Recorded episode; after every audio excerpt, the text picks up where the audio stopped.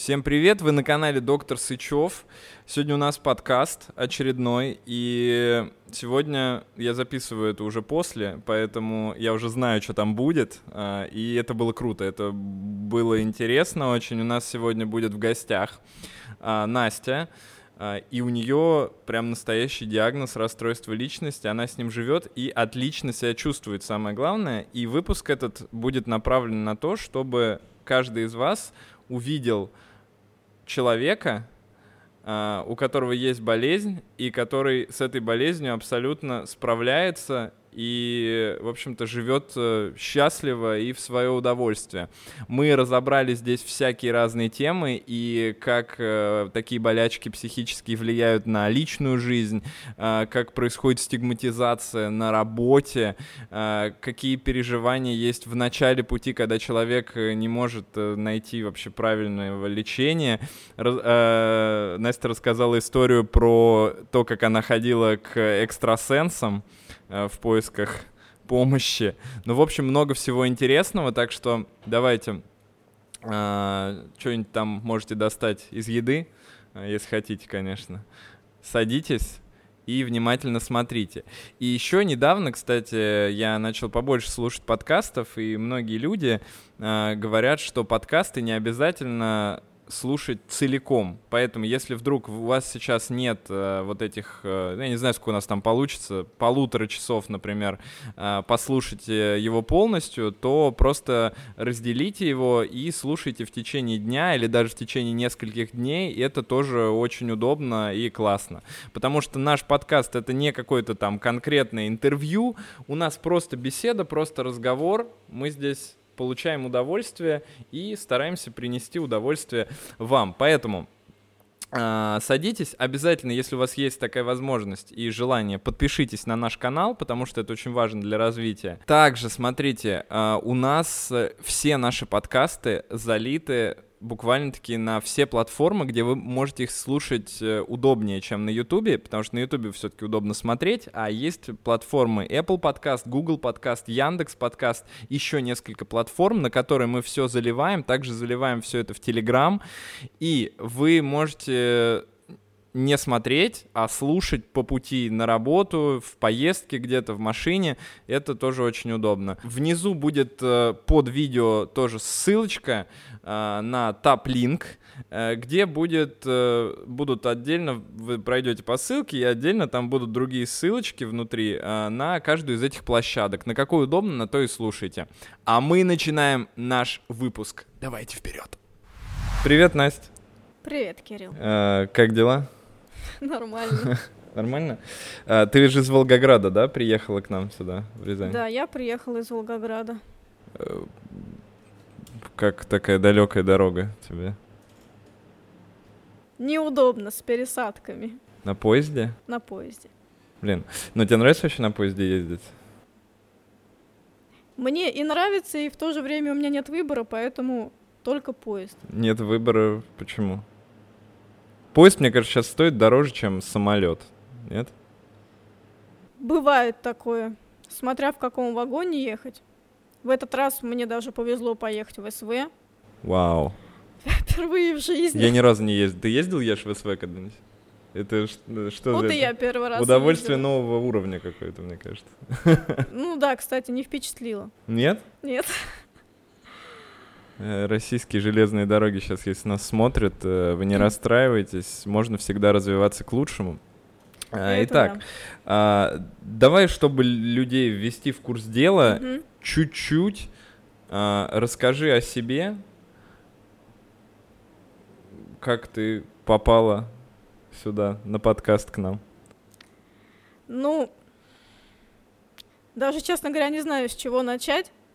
Я увидела объявление о том, что Набираются да, что ты хочешь записать подкаст с человеком, который чем-то психическим болеет и не особо этого стесняется, может открыто об этом рассказать. Класс. И я решила попытать счастье, вот, ответила.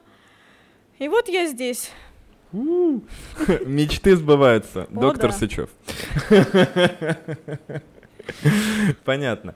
А, смотри, ну, раз ты не стесняешься, я просто не хочу, ассоци... чтобы люди, которые смотрят, э, ассоциировали, знаешь, вот тебя с твоей болезнью. И, наверное, цель нашего сегодняшнего подкаста как раз заключается в том, чтобы понять, что любой человек абсолютно одинаков, и ему там в большинстве случаев все доступно то же самое, и относиться надо одинаково, даже, ну а вот болезнь это что-то такое дополнительное, какая-то вот штука, которая, ну, типа, не повезло, да? Как ну бы, да. да. Вот так случилось. Вот, это цель нашего подкаста, дорогие друзья, поэтому э, в комментариях можете сразу что-нибудь на эту тему написать. А, но э, начнем мы давай с тобой наверное, с твоей истории, чтобы сразу уж не тянуть. Ну, наверное, да, так было бы правильно. Я вообще начинаю отчет своей истории примерно с десятилетней давности, когда у меня начались первые панические атаки. Тебе было сколько? Мне было 20 лет, сейчас мне 30, и я уже такой пациент со стажем. Вот, основное расстройство у меня записано пограничное расстройство личности, но его я получила только 4 года назад – до этого я со своими атаками носилась туда-сюда, никто мне ничего внятного не говорил, какие-то там, ну, в основном любимые на всеми ВСД угу. ставили, угу, лечили угу. абы чем, естественно, это не помогало, и в конце концов я дошла вот до до нормального психиатра, с которым я получила и конкретный диагноз, и терапию, и все на свете. Ну вот. как все начиналось? Вот тебе 20 лет было, да? Что произошло? Ну, на самом деле, когда я начала в этой теме копаться, уже более-менее рефлексировать, я поняла, что все началось немножко раньше. Свою первую паническую атаку я поймала в трамвае э, чуть раньше, на два года раньше, в 2008 году. Это были в Волгограде, тогда появились новые подземные трамваи. Они, у них была такая деталь, вот не обычные двери гармошкой в трамвае, а такие, как в космическом корабле, захлопывающиеся такие вот э, сдвижные двери, которые делают пш и закрываются А, вот так вакуумом. вот они разъезжаются, да, да типа, ага. Угу. Я села в этот трамвай, и меня это почему-то настолько напугало, что на следующей остановке я вышла и домой поехала на маршрутке. Я тогда проходила практику. Но я тогда не придала значения этому эпизоду, я вообще не поняла, что случилось. Потом где-то через год а, я уехала на учебу, и там подобное что-то случилось со мной в автобусе. И вот где-то с этого момента началось мое такое чуть-чуть, скажем так, избегание. Я начала бояться того, что меня укачает, грубо говоря. Ну а смотри, вот паническая атака. Народ вообще многие не понимают, что это такое, хотя большинство людей, я думаю, сталкивались э, хоть раз в жизни с чем-то таким. Вот расскажи, что это было для тебя вот тогда в 20 лет? 18-19. Ну, у меня самый яркий симптом в атаке — это тошнота. Наверное, потому что это один из моих таких основных страхов — Многие описывают паническую атаку как то, что не хватает воздуха. Такого у меня не было, чувства удушья нет, но бешеное сердцебиение, очень горячие руки, все трясется, сердце бьется, начинаешь потеть, начинает э, как-то тошнить и какая-то вот, я не знаю, какой-то туман в голове. Становится просто очень страшно. Хочется, чтобы это постоянно побыстрее кончилось, и, как правило, первое, что ты пытаешься сделать, это уйти из той ситуации, в которой ты находишься, и потом со временем ты начинаешь подобные ситуации просто избегать на постоянной основе. Так, и у тебя это избегание достаточно долго длилось, да, я так понимаю? Оно длится у меня до сих пор. До сих пор все-таки ты избегаешь. Но да сейчас мы с тобой говорили до начала э, нашего эфира, э, что все-таки у тебя уже прям нормальные результаты. Расскажи. Ну, по сравнению с тем, что было, а, когда это все началось, точнее, когда это был пик вот этой вот э, моей так называемой ерунды, я тогда совершенно не понимала, что происходит. А, мне было плохо настолько, что меня укачивало даже от собственной ходьбы. Я выходила на улицу, я не могла ходить долго, в итоге я несколько лет просидела дома из-за этого. Сейчас я Прям хожу... сидела дома все время? Да. Ну а как там в магазин ходить? Это же было время, когда еще не было особо доставок, да? Я жила с родителями. А, с родители, да, да помогали. А когда родители я... как к этому отнеслись? С пониманием? Или не очень? Ну, сначала они тоже не понимали, что происходит, что за ерунда такая, это уже, ну, в советское время такого не было. Вот, родители очень А, долго, я понял. очень долго принимали тот факт, что я больше не езжу в транспорте. Ну, как-то потом поняли. И, естественно, были какие-то разговоры там про лень, про капризы, про вот это вот все, но потом понимание пришло тогда, когда в очередной раз я отказалась ехать за шмотками. Потому что если я отказываюсь ехать за шмотками, что-то тут не так. То есть я тогда, да, я обожала шататься по торговым центрам, покупки, вообще. Но мне настолько вот не хотелось быть в дороге, что я предпочитала посидеть дома, отказаться от всего, что мне обещали там купить, а было такое, что мне говорили там, да, вот поехали, там мы тебе там купим одно, другое, третье. И вот, наверное, тогда они поняли, что действительно со мной происходит что-то не то. Мгм. А вот до панических атак, а, ведь, ну, мы сегодня не, точно не будем никакой диагностикой заниматься, да, сто процентов, А, но все-таки, я думаю, ты все уже прочитала про пограничное расстройство, да, сто процентов, вообще все возможные источники. Но оно чаще начинается все-таки в детстве, да, то есть вот э, там может начинаться в 11-12 лет. А, ты что-то за собой помнишь такое, что тебя могло пугать или беспокоить, э, или ты себя как-то странно вела вот в этом возрасте? Ну вот раньше мне казалось, что нет. Когда я начала заниматься с терапевтом, и когда я уже начала читать подробно про расстройство, я очень любопытна, я обожаю читать про болезни, особенно про свои. Вот. А, Я читала, и я поняла, что да, были звоночки, были они очень давно, но у нас не сильно эта тема распро- распространена. Ну, Блин. какие звоночки? Ну, например, я э, вот это плохо помню, смутно. Но я узнала это от мамы, и у меня такой пазл сложился. Когда я родилась, я не могла есть. Мгм. Меня рвало просто вот от всего, в том числе от материнского молока. Меня в итоге выкормили какой-то там смесью худо-бедно. И это продолжалось долго, лет до моих шести, то есть я это уже, в принципе, помню. Я помню некоторые ночи, когда меня там рвало всю ночь, мы потом в больницу уехали, и меня, значит, обследовали, обследовали, ничего не нашли. Нормальный ребенок. Это прошло вместе с переездом в новый дом. Мы до этого жили с бабушкой, мама с бабушкой не очень ладили. И вот э, уже взрослая я подумала, что, возможно, а, такое нервное состояние мамы во время беременности и во время того, как я была мелкой, сказалось на моем нервном состоянии, и оно вот э, давало такие симптомы. То есть, возможно, то, что меня постоянно тошнило, это было что-то нервное. Но это моя гипотеза. А потом уже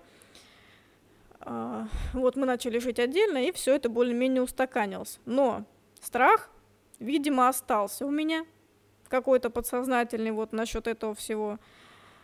И все, что происходило далее со мной, а, моими родителями трактовалось исключительно как мой вредный, дурной, сложный характер. Потому что я была достаточно агрессивная, во-первых, я очень вспыльчивая была. Всегда прям. Да, достаточно грубая. Мне постоянно мама одергивала за то, что я грубая, за то, что я резкая. А, Очень часто она до сих пор произносит, так вздыхает и говорит, какой ты сложный человек. В общем, это все для моих родителей с постановкой диагноза не изменилось вообще ничего, потому что они жили со мной всю жизнь. Для них просто остался у меня дурацкий характер.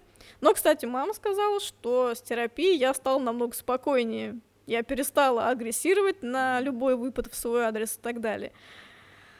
Вот. В остальном, я знаю, что пограничное расстройство часто ассоциируют с некоторым асоциальным поведением, потому что вот эта а, тяга к, к импульсам, к импульсивному поведению обычно людей загоняет э, в наркоманию, в алкоголизм, в какие-то беспорядочные связи, какие-то там необдуманные поступки и так далее. Ну и сложные отношения, самое главное. Да. Но меня как-то это не то чтобы миновало, скорее, э, скорее проявлялось в чем-то другом. Мгм. Я например. Вот алкоголя избежала, потому что я с детства боюсь пьяных. И, наверное, поэтому... Повезло. Да, поэтому я сама пить не начала. Думаю, Не, а тошнота богу. как же тоже ведь, да? Ну да, похмелье что тоже страх. Я думаю, э, нафиг это надо. Из Потом 100 раз, которые я пил алкоголь, мне кажется, там 80 раз меня тошнило. У тебя так же ешь? Яша не пьет. Никогда? Умеренно пьет. Умеренно, да. Нет, ну хотя, конечно, нет. 80 я, наверное, тоже переборщил. Что, сдерживать? А, дозировать. Так, ну, а, то есть алкоголь ты избежала, а чего не избежала? А, Да. Алкоголь я избежала, наркоманию, слава богу, тоже. Но дурацкими поступками, конечно, жизнь моя полнится, так скажем. Но мои импульсы это обычно, чаще всего это спускание денег. Деньги у меня ни в карманах не держались вообще никогда. Если они есть, их надо срочно тратить. То есть я могла, допустим, мне вот что-то ударило в голову, я что-то увидела, и пофиг, что я буду завтра есть, мне это надо. Самым, наверное, таким моим необдуманным поступком и таким, который наложил очень сильный отпечаток на мою дальнейшую жизнь, это было решение. В общем, я закончила школу в 16 лет, поступила, а, на бюджет поступила, мной все безумно гордились, проучилась год и забрала документы. Мне ударило в голову ехать в Башкортостан. Так. Я влюбилась. Я на что ехала. Ты, сейчас, мне кажется, немного с теплотой так это вспомнил событие. А ты хорошо помнишь вот такие импульсы свои? Ну, то есть ты вот сейчас прям вот вс- вспомнила, да? Мне кажется, ты так эмоционально прям э, А, вспомнила. Ну, какие-то такие крупные поступки, да, но в целом нет. Я иногда даже прям залипаю, пытаюсь, меня просят что-нибудь рассказать из такого. А я понимаю, что я, блин, не помню. Мгм, мгм. Сложно вспоминать, потому что как-то в этот момент особо не думаешь. Ну вот, я заново а, прошла все эти девять кругов ада с поступлением, поступила еще раз, поступила тоже на бюджет Подожди, где? в Уфе. А, вы уже в Я Уфе. уехала в. Башкирию, да. Короче, через год я опять забрала документы. Потом я еще раз поступила. Это был мой рекорд. Я проучилась целых 4 года. А потом я заболела. И снова забрала документы и уехала домой. И вот это время, мне кажется, было такое переломное. Я тогда помню, что я уехала, меня абсолютно не беспокоило, что осталось дома. Мне казалось, что я ничего не бросаю, что ничего важного у меня там нет. Я уехала, спокойно там училась, гуляла, занималась своими делами, не скучала по родителям, по друзьям, мне было пофиг. Абсолютно. А потом это вот закончилось, я вернулась домой, и как-то все отношение изменилось появилась вот эта вот тревожность постоянная, и в итоге я даже после свадьбы, я замуж вышла все равно в Уфе, Мгм. все равно переехала обратно. Но за того молодого человека, в которого влюбилась. Нет, А, другой же. другой, да, это, а, да. Вот, все равно переехала в Волгоград, потому что меня грызла какая-то тревога, какая-то вина за то, что у меня там родители, за то, что мама болеет, что я должна быть а, в том же городе, что я должна быть рядом, что обо мне не должны больше беспокоиться и так далее, что я там должна а, приходить помогать по каким-то делам, там, ну и так далее. Ну и вот так я несколько лет уже живу, собственно, в Волгограде обратно. Но потом я развелась, влюбилась, и вот я здесь. И опять куда-то уехала. Родители, конечно, хватаются за голову, говорят, тебе 30 лет, сиди уже где-нибудь Ну ты же ненадолго, да, приехала? месте. Но я приехала уже второй раз, У третий. тебя парень, получается, из Рязани. Да, Вот это совпадение, видишь, какое идеально на подкаст ты попал. да, я прямо вот... Слушай, я ну... ему говорила, как удачно, говорю, ты из Рязани, я как раз вот хотела с Сычевым познакомиться. Э, слушай, вот у меня вопрос такой.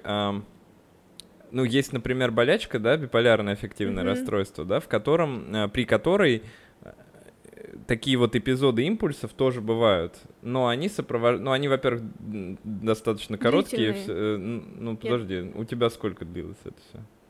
У меня в день по 20 раз А, меняется настроение. ну да, У них, нет, в этом я знаю, случае, фазы да, не у них фаза, есть. да, конечно, длиннее Мгм. намного. Э, И второй момент, что всегда после того, как э, вот идет такая вот э, маниакальная фаза, она заканчивается всегда депрессией в итоге, Мгм. и человек после, ну, если там у него месяц, допустим, длилась мания, что много, то он потом может 3, 4, 5 месяцев лежать и не вставать. У тебя такого нет, у тебя вот именно тревожность какая-то появляется, да, со временем, я так понимаю? Ну, тревожность, мне кажется, она у меня живет постоянно. А, независимо от Постоянно того, во есть у мне, тебя да. импульсивные какие-то поступки. Да, даже нет. когда я Мгм. делаю что-то безумное, как я сюда вот ехала, я все равно переживала. Меня все равно колбасило там в поезде, как-то в дороге.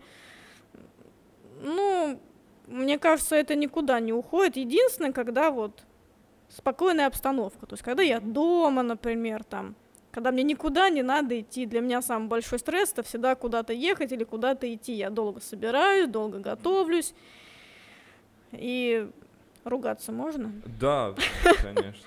Просто самый такой, наверное, неприятный симптом, но я думаю, этим страдают многие, вообще невротики. Просто когда тебе надо куда-то собираться, у тебя какое-то важное событие, ты встаешь утром, и твой организм говорит, сейчас я покажу тебе пять способов посрать. Просто это, Блин. А, и я вот в том году, я, короче, решила опять поступать. Я сдавала ЕГЭ, и это просто было вот несколько раз. Мне нужно было ехать на экзамен досрочный весной. И каждое утро начиналось это вот вакханалия. Я просыпалась от боли в животе, хотя знаю, что ты не отравилась. И сама по себе, в принципе, я никогда не боялась ни выступлений, ни экзаменов, ни тестов никаких. Мне казалось, это не сложно, это не страшно. Но вот моему организму он так не думает, короче, и решил меня развлекать все равно таким образом. Вот. Ну, кстати, поступила все равно опять. И сейчас учишься. Сейчас я учусь. Я снова учусь, но уже на заочном. Это проще, потому что Два раза, дисциплина да. для меня это, это самое вообще тяжелое было на очном обучении. И все-таки, вот смотри, Мгм. а, как с тобой уживаются, вот я сейчас слушаю, да, как в тебе уживаются, и как ты вот с этим вообще взаимодействуешь? То, что, с одной стороны, ты человек очень импульсивный, да, то есть вот как бы там уехать, что-то влюбилась, поехала далеко, в Уфу, из, ну это же сколько там расстояние большое же, да? Полторы тысячи Вот, километров. полторы тысячи километров. Вот. А, И вот как такие импульсивные поступки, с другой стороны, уживаются вот с какой-то такой вот, ну, я не могу сказать социофобией, да, наверное, а, ну, с желанием вот э, как-то ограничить себя э, от э, сложностей каких-то страшных событий. Я бы хотела ответить, но не могу. Не, как ты это чувствуешь? Я понимаю, что ты не можешь, никто не может ответить пока, да, то есть это все-таки, наверное, химическая история больше. А, как, как э, ты вот это ощущаешь? Ну, вот п- прям давай, я хочу, чтобы ты рассказала, как это происходит вот в моменте. Это похоже на, на чашу весов, например. То есть у тебя есть и то, и то, но в какой-то момент что-то перевешивает. То есть иногда я отказываюсь от каких-то планов, потому что мне сегодня как-то неспокойно. А иногда я настолько чего-то хочу, что я задвигаю тревожность подальше, и я боюсь, но еду куда-то, делаю что-то. Вот такая же похожая история у меня, например, с блогом. То есть я, с одной стороны, не люблю внимание, я переживала в свое время сетевую травлю, поэтому у меня с этим тоже такие напряженные отношения. Но при этом я хочу блог, я хочу, чтобы на меня смотрели, я все равно хочу какого-то внимания. И сегодня я так, скажем так, обычно выгляжу, обычно у меня дреды разноцветные по пояс. То есть какая-то вот, наверное, жажда внимания все равно есть, но при том, что я его боюсь. То есть вот таких противоречий на самом деле уживается много. Я не знаю, является ли это симптомом диагноза, или это просто моя какая-то ха- э, особенность характера, но это да, это есть. А ты отделяешь как-то вот симптоматику от э, своих каких-то просто личностных особенностей? Есть Стараюсь. что-то, что ты вот знаешь, что вот это я, да, а вот это вот, блин, болячка. На самом деле сложно. Вообще, когда э, мне поставили диагноз, для меня, в принципе, все стало намного проще в том плане, что я поняла, что происходит. То есть я поняла, почему я делаю какие-то вещи, почему я чувствую какие-то вещи. Самое главное, я поняла, почему э, меня все так сильно задевает, а все остальные кажутся мне бесчувственными, черствыми му- мудаками, потому что меня это всегда возмущало, когда меня что-то вот трогает до глубины души, а у- все, мо- все мое окружение сидит с покерфейсом и не понимает, а что такого. Ну, приведи пример. А, Ну, не знаю, у меня, например, были достаточно абьюзивные отношения в юности, мне было 18 лет. А, Парень мне изменял, а у меня это вызывало просто желание, э, я выбила ему зубы. То есть настолько во мне это вызывало столько гнева, и Все зубы? Нет, к сожалению, только один. Я причем несколько лет спустя думала, что не туда надо было бить. Но это ладно. До сих пор тема такая триггерная для меня. Но вот с тех пор и тогда я не понимала, почему мне, я кому-то рассказываю об этом, как там о самом ужасном событии в моей жизни. Ну, типа, это предательство, это там какой-то ужас, потому что человек приехал к моим родителям, а у меня очень консер- консервативная семья, очень строгие родители, то есть договорился, что вот мы с ним уедем, мы потом, потом поженимся, все такое. А в итоге он вот так себя вел, в итоге бросил меня в чужом городе, я там вообще ни Б, ни М, мне там ни родственников, ни друзей, никого не было. Вот, и мне говорят, а что такого? Типа, все мужики так делают, а что такого там? Это же просто там какой-то секс или еще что-то. А для меня это было такое потрясение, я не понимала, как так, почему, почему вообще кто-то может воспринимать это как, а что такого? Это же, ну, это же предательство. Я до сих пор не понимаю, но я а, стала проще к этому относиться именно когда узнала, что у меня, в принципе, эмоции обостренные, и что я просто по-другому это воспринимаю, по-другому чувствую. Но это ты ощущаешь как свои личностные, да, скорее, качества такие? Ну, Или ты прям вот приписываешь, это не я, типа, это... Ну, как многие, вот ко мне много пациентов приходят, которые, а, ну вот опять же, я, наверное, приведу пример самый популярный, с чем это происходит, это биполярка, а, и они говорят, вот я там со временем научился понимать, что вот здесь вот я, а здесь а, нет. Ну, то есть вот, например, а, э, человек с биполярным аффективным расстройством, у него часто бывает наоборот, что ему вот там, э, он, он говорит, я вот не могу, я, я чувствую, что мне нужно вот там 10 партнеров за неделю, чтобы было у меня, и вот ничего с этим поделать не могу, но я понимаю, что это не я, что это моя болячка. Ну, я стараюсь отделять, но это достаточно сложно. Я слышала такой термин, как эгосинтонность, кажется, называется в психиатрии, когда вот именно когда ты срастаешься со своим, блин, вот этим вот диагнозом, и очень часто, как я поняла, это присутствует именно у пограничников, потому что ты таким родился, ты так всю жизнь жил, и в какой-то момент начать понимать, где ты, а где расстройство, это сложно. Безумно сложно, я вообще согласен абсолютно. Поэтому я, хотя я уже 4 года в терапии, достаточно долго, я вполне нормально живу, но все равно каждый раз, когда мне очень хочется что-то сделать, я сижу и думаю, реально мне это надо? Мгм. Или Вот, это вот, во мне говорит вот этот вот импульс? Да, вот именно и об Особенно этом, да, это касается хотел. шопоголизма, это вот моя Ага. такая вторая проблема.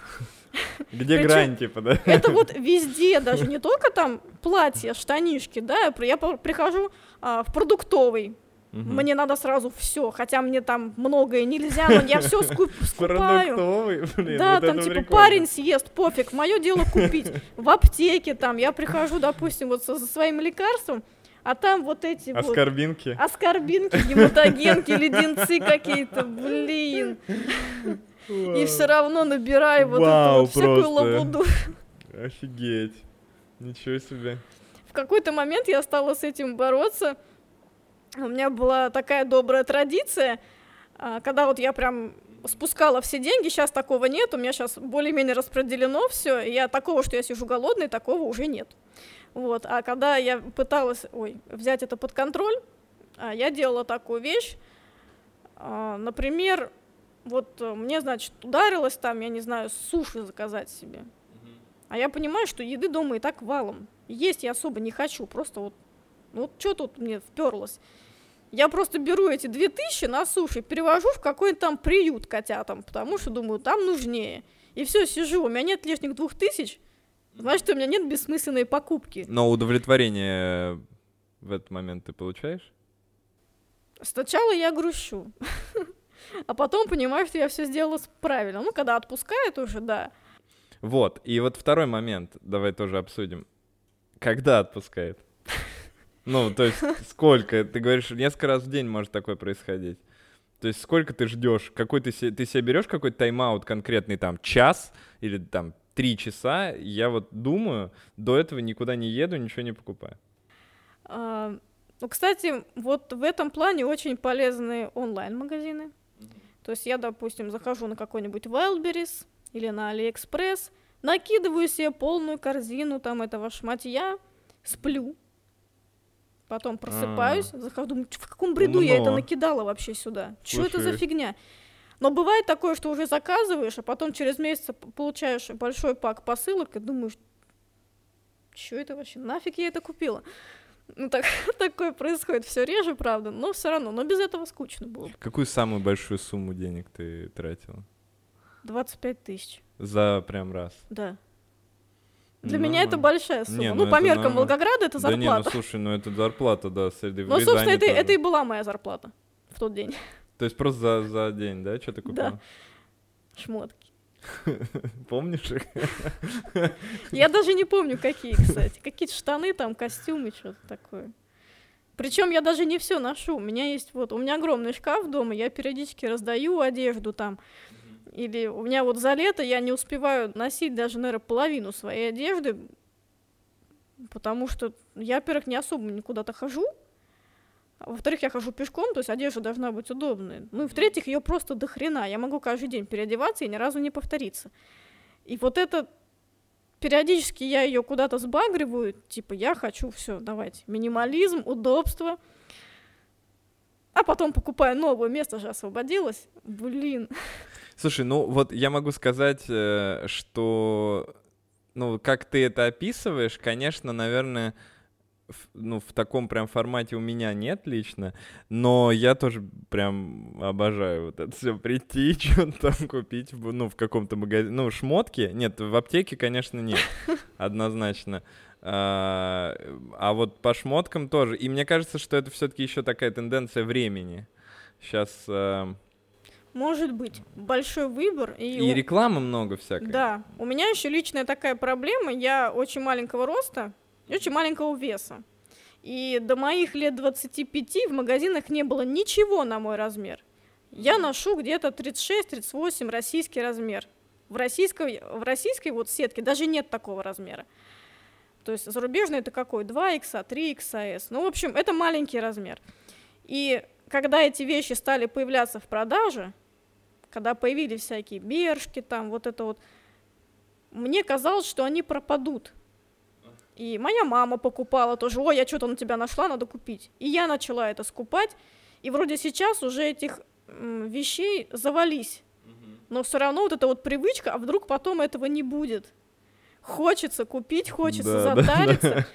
Да, да. Какое-то вот, да, э, накопительство. Ну да, да, да, да, да. Но это, но все-таки нельзя, наверное, назвать накоп... Или тебе прям вот выкинуть прям ты не можешь, например, что-то. Да нет, расстаюсь, кстати, я легко с вещами, да. Я очень люблю выкидывать все, разбирать, вот это перебирать. Прям вот мешки с мусором. Вот такое же удовольствие, как мешки с покупками, мешки с мусором. Вот чем больше мешков, этого мусоропровода нету дома, я выхожу, все время выношу к этим контейнерам во дворе. Интересно. И вот я с этими, я все время выношу больше всех. Я вот смотрю на соседей. Я, мне иногда охранник открывает дверь, потому что я не могу, угу. у меня руки заняты. Ну это, конечно, вообще, это. Э, вот, кстати, еще интересный момент. Не в тему шапоголизма, а в тему отделения себя от болезни. У меня всегда э, была такая, скажем, любовь погрустить, когда тебе плохо, потом ты еще грустную музыку какую-нибудь включаешь, и сидишь еще в голове, вот не хочешь, но накручивается вот эта тема, какое я говно, значит, и обычно это раскручивается до такой степени, что хочется вот прямо сейчас пойти и в окно выйти.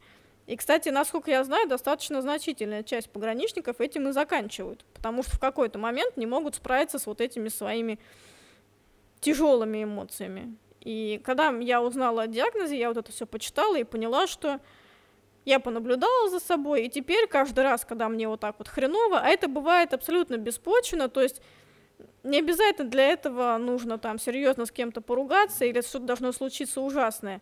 Это там очень такая восприимчивость сильная, то есть кто-то нагрубил, я не знаю, в магазине, там, я не знаю, птичка на голову накакала, шла домой, споткнулась, когда не ожидала, там, запуталась в наушниках. То есть вот какая-то мелочь, но она совершенно полностью выбивает из колеи, и ты постепенно закатываешься полностью вот в это вот «я говно, меня никто не любит». И когда начинаешь понимать, что вот эта так называемая накрученность, что вот это как раз симптом. И ты понимаешь, что пройдет час, два, максимум ночь или день, это пройдет. И я даже не вспомню, из-за чего я расстраивалась. И когда я это поняла, я стала просто себе в такие моменты это напоминать, и вот желание там что-то себе сделать или как-то там убиться, оно пропало, потому что ты понимаешь, что потерпи два часа, и тебе снова будет зашибись. Mm-hmm. А с положительными эмоциями ситуация ровно такая же, то есть ты не только грустишь больше всех, но и радуешься тоже очень сильно, и ощущение счастья периодически накатывает очень сильное, очень такое приятное. Внезапно или, ну, с чем-то оно должно быть ассоциировано, или это просто вот ты идешь по городу, солнце видишь, там... Бывает, да, бывает вообще без повода. Но это, как правило, у меня это чаще всего, когда я обретаю вот некоторое спокойствие. Вот когда меня не калашматит, не тревожит, я счастлива, когда я могу спокойно поесть, спокойно погулять, там что-то поделать, поработать и так далее. А когда вот в тревоге такое... Ну, вообще сейчас вот большую часть времени у меня хорошее настроение. Угу. Есть у тебя какие-то... Э, ну, была какая-то аутоагрессия все таки на себя направленная? Да, была. Что-нибудь резала себе? А, единственное, что я резала, это лицо. Лицо? Было, да. А, на мне не осталось шрамов, потому что, во-первых, я достаточно слабая, во-вторых, э, видимо, не настолько сильная агрессия была. Uh-huh. Но это было после, я смутно помню, какой-то в отношениях какой-то очередной отказ. Оно накрутилось до того, что я там некрасивая, не сексуальная, меня разлюбили, там это я еще замужем была, это давно было. Вот это все. И я типа, зачем мне красивое лицо, если, значит, Э, от него нет никакого толка. А, я делала это канцелярским ножом, но это были царапины, ну, как от кошки. Ну, это было раз или два. То есть у меня как-то вот с порезами особо такой истории нет. Это был скорее даже не акт какой-то вот, не то чтобы заглушить эмоциональную боль физической, а скорее сделать на зло. Mm. То есть, да, а аутоагрессия у меня в основном проявляется в голодовках. То есть она такая, разрушительное поведение есть, но мне кажется, из-за этого постановка моего диагноза была чуть более сложной, потому что оно не очевидное. То есть если я об этом не расскажу, никто об этом не догадается. То есть это либо голодовки какие-то, либо какие-то изнурительные упражнения, или, например... Физические упражнения? Да. Физические упражнения, или, например, я хожу очень много, то есть мне вот, допустим, плохо, я пошла походить и прошла там километров 15-20. А, потом приходишь вот так, падаешь, все, устала, но это тоже такой... Но это как-то подсознательно э, происходит, или ты прям осознанно голодовки и вот там физические какие-то упражнения делаешь для того, чтобы себе навредить? Как это вот в голове в твоей э, укладывается? Не знаю, сложно как-то оценить. Вот голодовки, они скорее такие бессознательные, потому что у меня никогда не было э, цели вот именно, вот сейчас я сяду и буду голодать. Нет а просто нет настроения, нет аппетита, как минимум.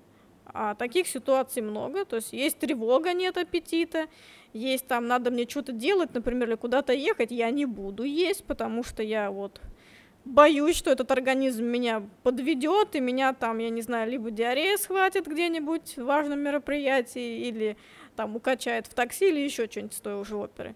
Причем такого никогда не случалось, но вот такой страх есть. Вот, и в итоге голодовки занимают достаточно значительную часть моей жизни. Сейчас уже не особо, опять же, спасибо терапии, а, таблеткам, всему вот этому. А раньше это было прям серьезно и подолгу. И даже был у меня опыт, что у меня на фоне этого развилась анорексия. Тяжело, правда, я не болела, в больницу меня так и не положили, но я худела до 27 килограмм, то есть настолько я боялась еды, что я пила только чай, а на чае кто, собственно, поправляется. Никто. Но ты не хотела худеть? Нет, у меня не То было это цели не, похудеть. не было цели... Нет, это- я не сидела на диетах ради похудения. Я, в принципе, ну, я была полной в школе, но многие в 15 лет толстеют, это как бы такое нормально.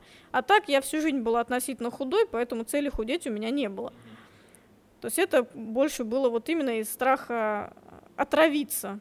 Ну, потом я из этого вышла, тьфу-тьфу, никаких последствий у меня не осталось от этого, кроме, наверное, вот расстройства пищевого поведения, оно оста- оставляет все равно отпечатки на, ну, мне кажется, навсегда. Ну, в чем выражается? Вот смотри, с паническими атаками вроде мы... э, Я просто... э, Мне так интересно, что я боюсь, что у нас немножечко систематики не получается, да и хрен бы с ней, но вот так вот, да, с паническими атаками вроде бы мы как бы закрыли вопрос, понятно примерно. А вот ты говоришь расстройство пищевого поведения, голодовки. М, Какие следы оставляет? Ну, то есть в чем выражается у тебя вот это? Что ты можешь не есть несколько дней, например?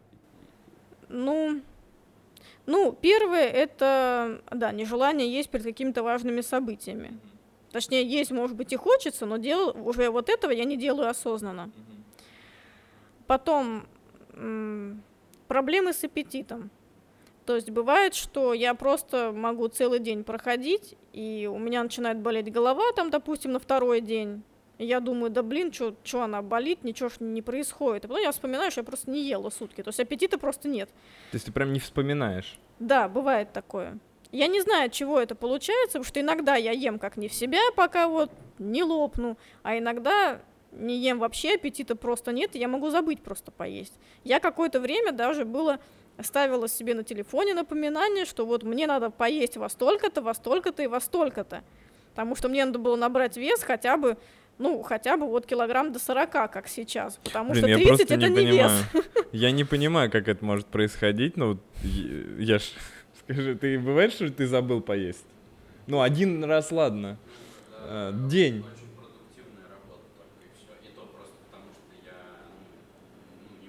Но у тебя не может быть продуктивная работа сутки. Нет, у меня тоже бывает, что в, ну, типа, утром Ну, поел, работе, утром да. поел, начал работать, и там в 12 ночи закончил, и вспомнил, что да, что особо ничего не ел. В работе, вот да. так Я просто да. сидела дома и там поиграла, почитала, там Мгм. что-то позанималась своими делами, поспала, поесть забыла. Да уж. Интересно, не, не, это прям тема интересная, но а, по поводу все-таки такой классического варианта анорексии, Мгм. а, тут ты видишь не подходишь, а, когда все-таки кто-то хочет похудеть прям вот для того, чтобы. ну, в основном, да, чтобы- насколько я знаю, девчонки попадают э, в эту в этот омут именно через желание похудеть. Ну не только девчонки на самом деле. Ну, Мне бы, парни кстати, чаще. было бы. Ой, мне- то есть, наоборот, да, парни да, реже ну, обычно. видимо, тоже это я влияние видела. культуры как У какой-то. меня был такой опыт, я одно время тусила ВКонтакте в группе анорексия, там очень много, там, по-моему, 70 тысяч человек подписано. Я туда пришла не потому, что это было уже как я уже переболела, значит. Я пришла туда просто потому, что там меня считали красивой. То есть, э, пока в остальных местах мне писали, что я там суповой набор, вот это, такие вот подобные обидные вещи, там я была просто звездой со всеми своими костями. И мне это нравилось. И я там, значит, сидела, общалась. Со многими, кстати, до сих пор оттуда общаюсь. Многие это переросли, молодцы, переболели, занимаются своей жизнью.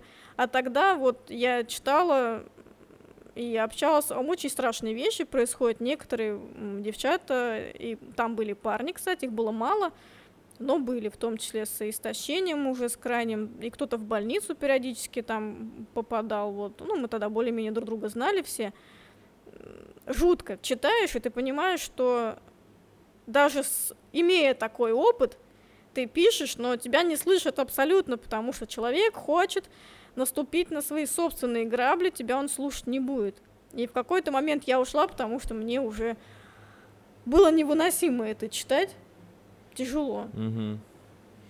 Но а, ты сейчас сказала про а, то, что а, там суповой набор, как ты сказал.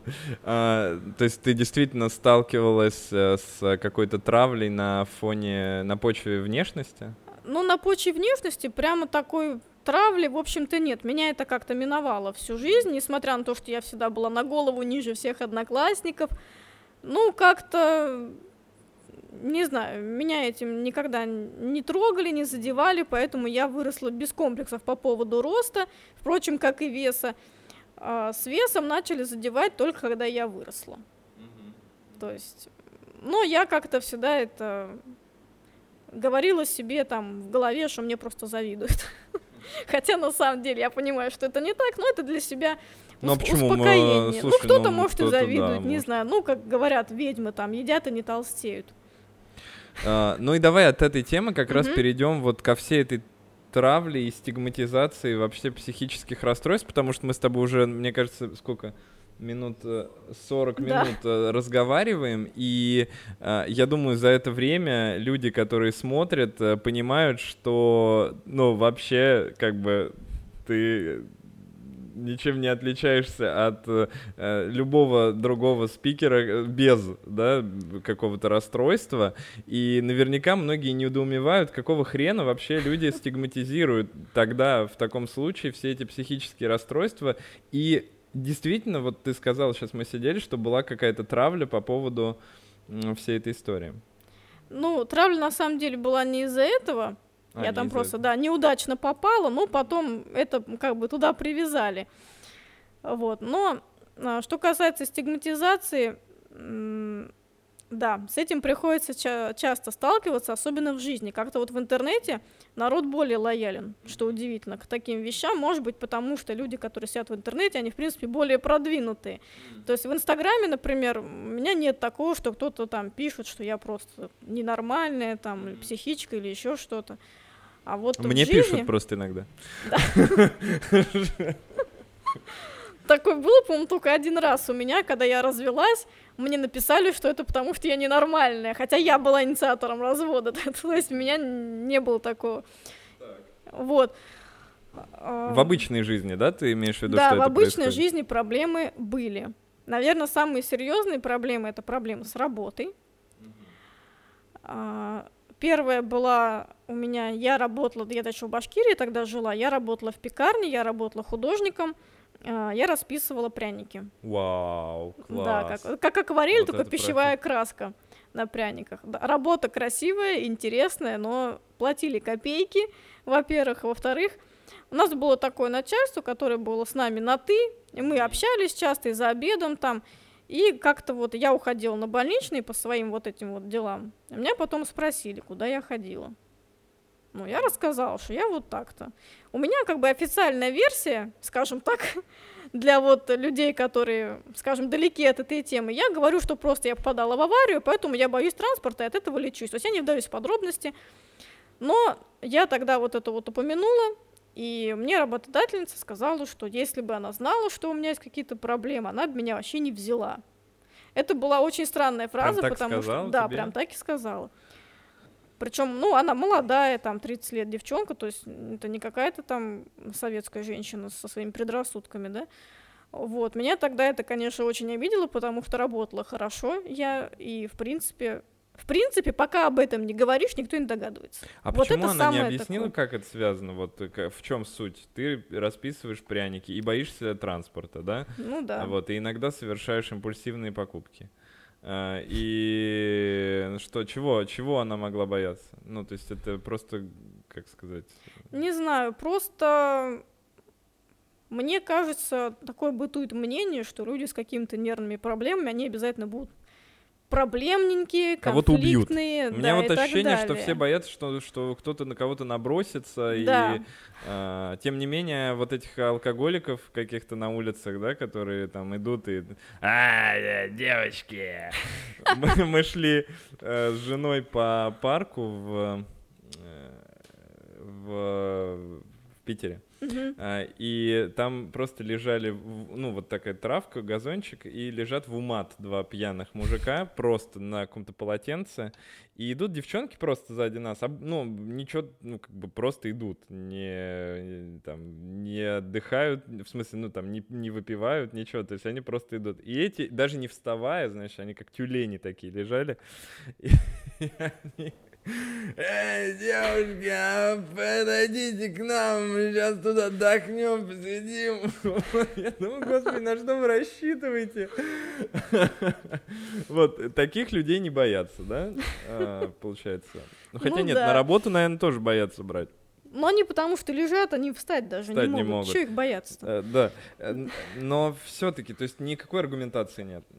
Нет, не было в итоге, когда меня уволили, это аргументи- аргументировали тем, что я часто болею. А, уволили тебя за прям? Ну получается? да, мы не были оформлены официально, то есть это была сдельная такая работа. Потом они оформились как ИП. У нас собрали трудовые книжки. Трудовую книжку мне, кстати, не вернули так, а я уезжала и потя- Верните трудовую книжку, потянула, потянула, потянули время, короче, трудовую книжку мне так и не вернули. И попросили уйти, вот, ну, якобы под предлогом, что я вот э, часто болею. Ну, ну и ладно, там все равно мало платили. Так, это первый раз. Да. Второй раз был уже на моей самой долгой работе. Я работала в поликлинике. Сначала я работала в регистратуре, потом... Опять же, я заболела, но заболела я... Это никак не было связано вообще с моим психическим состоянием. Вот, там была ситуация, я работала в регистратуре, нас было трое, и вот одну женщину, с которой я работала, ее положили на операцию. Достаточно длительно, ее не было, по-моему, три месяца, ну, в общем, долго. За эти три месяца я успела подхватить цистит, и поскольку я работала в поликлинике, я побегала по нашим врачам, меня накормили канифроном, и однажды ночью меня увезла скорая, потому что у меня начался пиелонефрит с острой болью, вот это вот все. Я э, была, значит, в больнице, потом приехала домой, естественно, больничный, две недели минимум. Ну, в общем, потом я выхожу, и через две недели я узнаю, что меня переводят в другое отделение. Меня об этом никто не спросил, то есть хочу ли я, согласна ли я. Ну, я как бы и так бы согласилась. Я вообще на работе, меня что-то попросить, там вообще не вопрос. Вот, но меня задело то, что, во-первых, меня не предупредили, это раз. И я тогда подумала, ну, типа, ну ладно, мне же проще, я не буду работать с людьми, с этими, с Мгм. э, пациентами, там, с телефонами. Я, в общем-то, довольная. А на какую тебя должность перевели? А, Я оператор, я работала в лаборатории, ну, в общем, за аппаратурой. Вот Мгм. приняла анализы, оформила, зарегистрировала, за- А, ну все, я понял. ага. покрутила, поставила в аппарат, рассортировала по направлениям. Вот, на сортировке я работала. Ну, я как-то тогда спокойно к этому отнеслась, а потом я узнаю, значит, мне рассказывают, коллектив был большой и достаточно такой плюс-минус дружный, у меня до сих пор я с некоторыми людьми общаюсь оттуда. Мне рассказывают, значит, что на самом деле вот э, тетеньки, с которыми я работала в регистратуре, они рассказали главному врачу, что у меня есть проблемы с транспортом. То, и я не знаю, это имеет ли к этому отношение главврач, нет, я вот честно не знаю, мне просто это обрисовали в целом, как такая ситуация была. И, в общем, я узнала, что меня хотели перевести в филиал, который находится в другом конце города. Мгм. И, мол, я бы не смогла туда ездить, я бы сама уволилась добровольно. Я Жуть. так офигела, когда это узнала. Просто почему? Потому что у меня заболели почки, что типа в регистратуре остался один человек. А кто виноват? Мгм. Что я с этим могла сделать? Ну ладно. Перевели, доработала. Я потом ну, спокойно Но перевели тебя не туда, вот куда, э, в конец другой город. Нет, меня просто перевели с регистратуры в лабораторию. А мне было даже лучше. Никаких телефонов, там спокойная относительно работа. Если ты с кем-то ругаешься, то хотя бы со своими, а не с пациентами. Это тоже такой немного момент поспокойнее. Мне там нравилось. У меня была вообще мировая заведующая, которая разрешала мне на работе носить дреды. Мне никто не ругал за прическу, ни за что такое. В общем, я, да, там уже работала с удовольствием, там и подружки у меня появились, и все. Так что я для себя сделала вывод, что все, что не делается к лучшему, но сама вот эта ситуация, что меня пытались, скажем так, уйти вот таким вот образом через мою фобию, ну, это, ну, конечно, жуть, конечно, очень да. неприятно. Ну и плюс ко всему, в это примерно время я начала вести блог, а он был моим обычным аккаунтом. И были люди, которые на работе обсуждали вот это, то, что я пишу, э, то, что я там, значит, чем-то болею. Но я тогда... Это, конечно, задевает очень, было неприятно. Но я понимаю, что что плохого в том, что человек лечится. Если бы я не лечилась, никто бы не узнал угу. вообще. И то есть, казалось бы, если ты не лечишься, это плохо. Но у нас, если ты лечишься, это плохо. Если ты ходишь к психотерапевту, значит, ты какой-то ненормальный, опасный и так далее. Хотя по факту больные намного чаще становятся жертвами каких-то э, да, это логика, логика кривая абсолютно. Преступлений, да. Я сама, например, такая, то есть у меня очень большие проблемы с э, бюрократией, с любой. Такой, не то чтобы страх, но вот вещь, которой я разбираюсь очень плохо, очень сложно, и я потом тоже узнала, что это тоже один из симптомов, оказывается, расстройства. И вот, то есть меня может обдурить, я не знаю, любой там, в банке, в МФЦ, в магазине, меня обсчитают, я даже не замечу. Или там со мной в МФЦ, например, всегда ездит папа, чтобы меня никто там не обдурил, потому что мне говорят, подпиши, я подпишу. И только потом я подумаю, что, блин, а что я сделала вообще?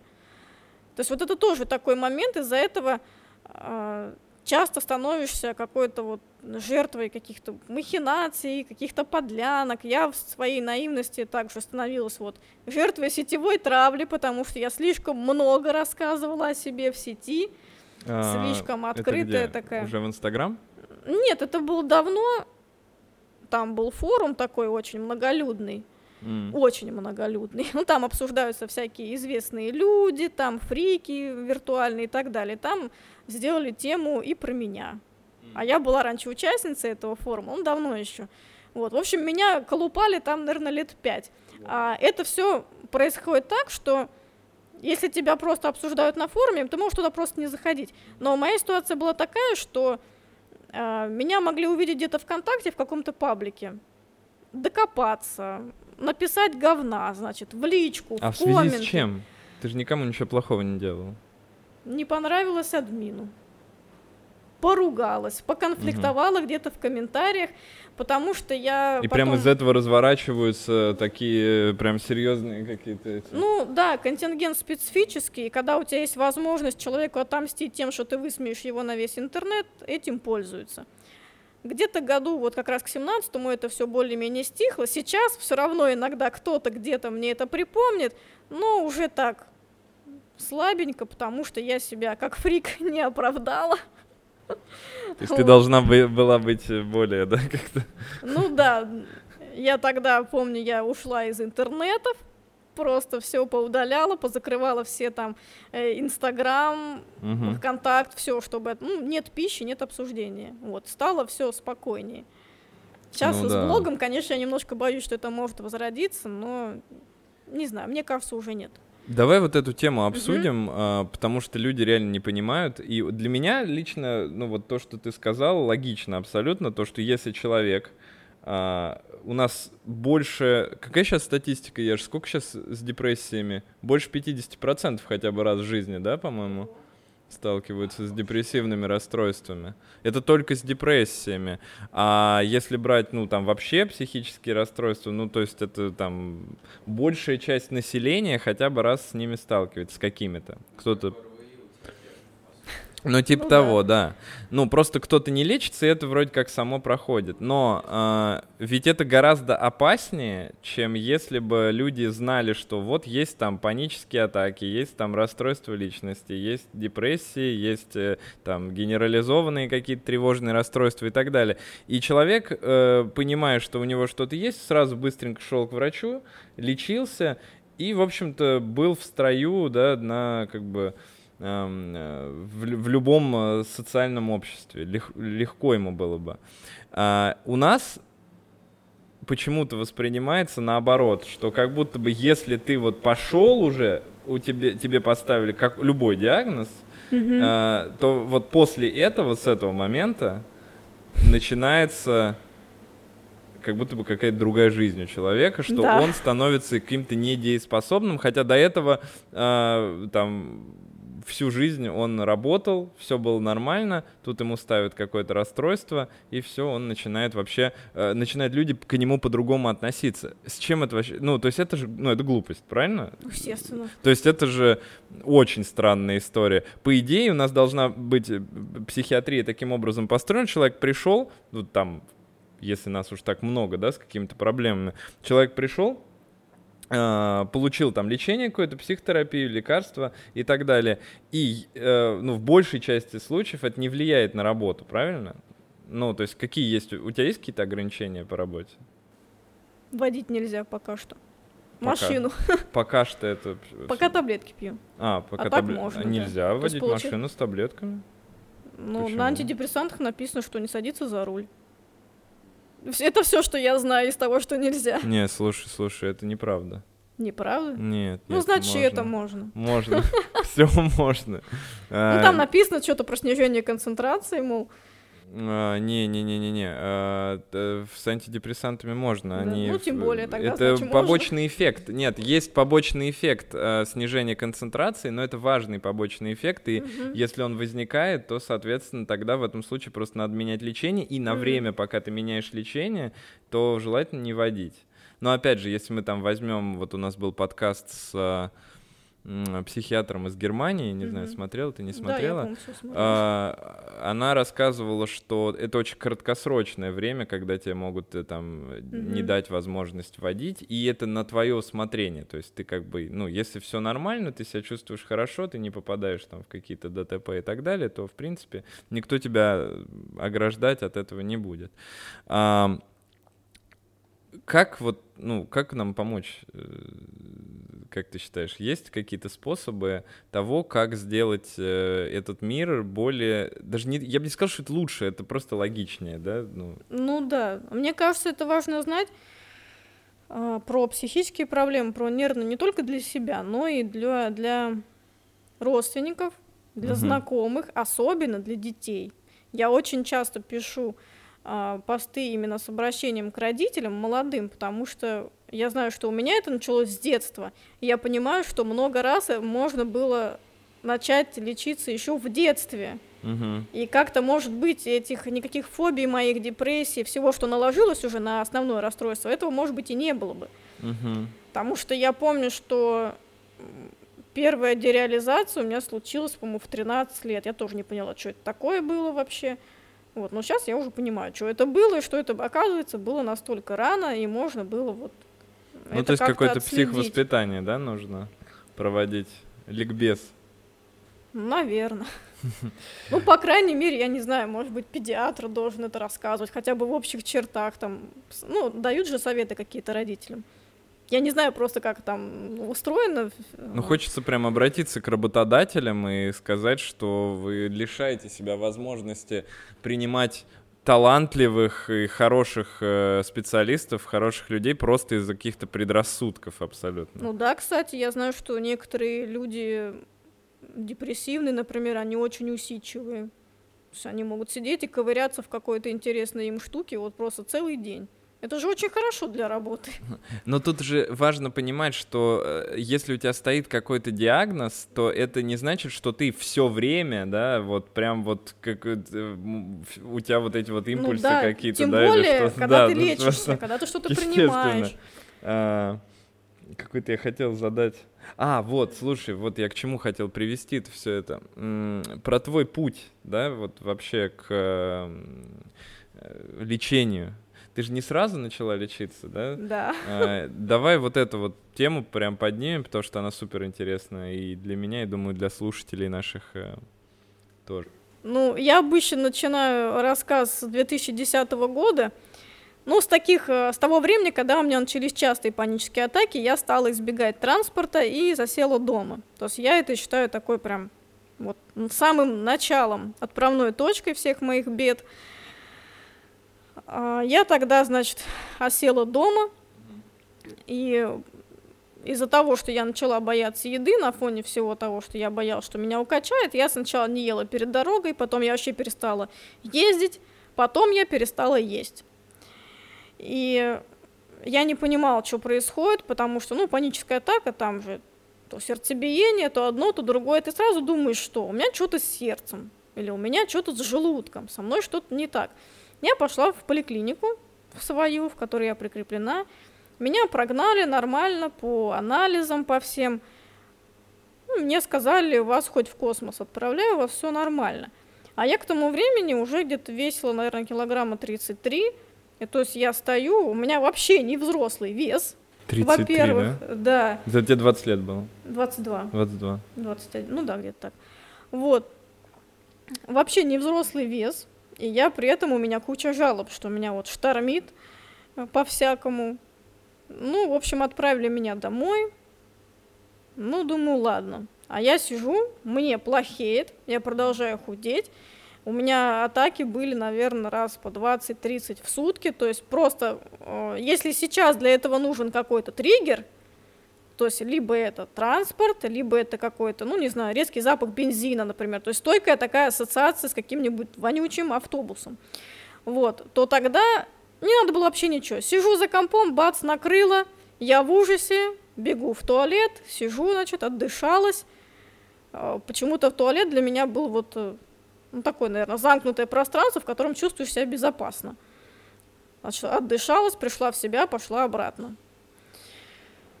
И родители же видят, что мне плохо, что что-то происходит. Куда бежать, никто не знает. Что происходит, никто не знает. Это вот опять к теме о том, что нужно знать хоть Да. что-то о психическом, чтобы знать, что с твоим там ребенком что-то не так. Куда, Ну, мне кому кажется, идти. 10 лет назад у нас вообще что-то гораздо худшее было, нежели чем даже сейчас. намного. То есть я прошла несколько врачей, пока я была сдавала анализы у терапевта, я побывала у кардиолога, там еще у кого, ну, в общем, А кому действительно смогла. все прям анализы были в норме, и даже Да. там Они железо щас в норме у меня в было. норме, да, всё- всё. они все в норме.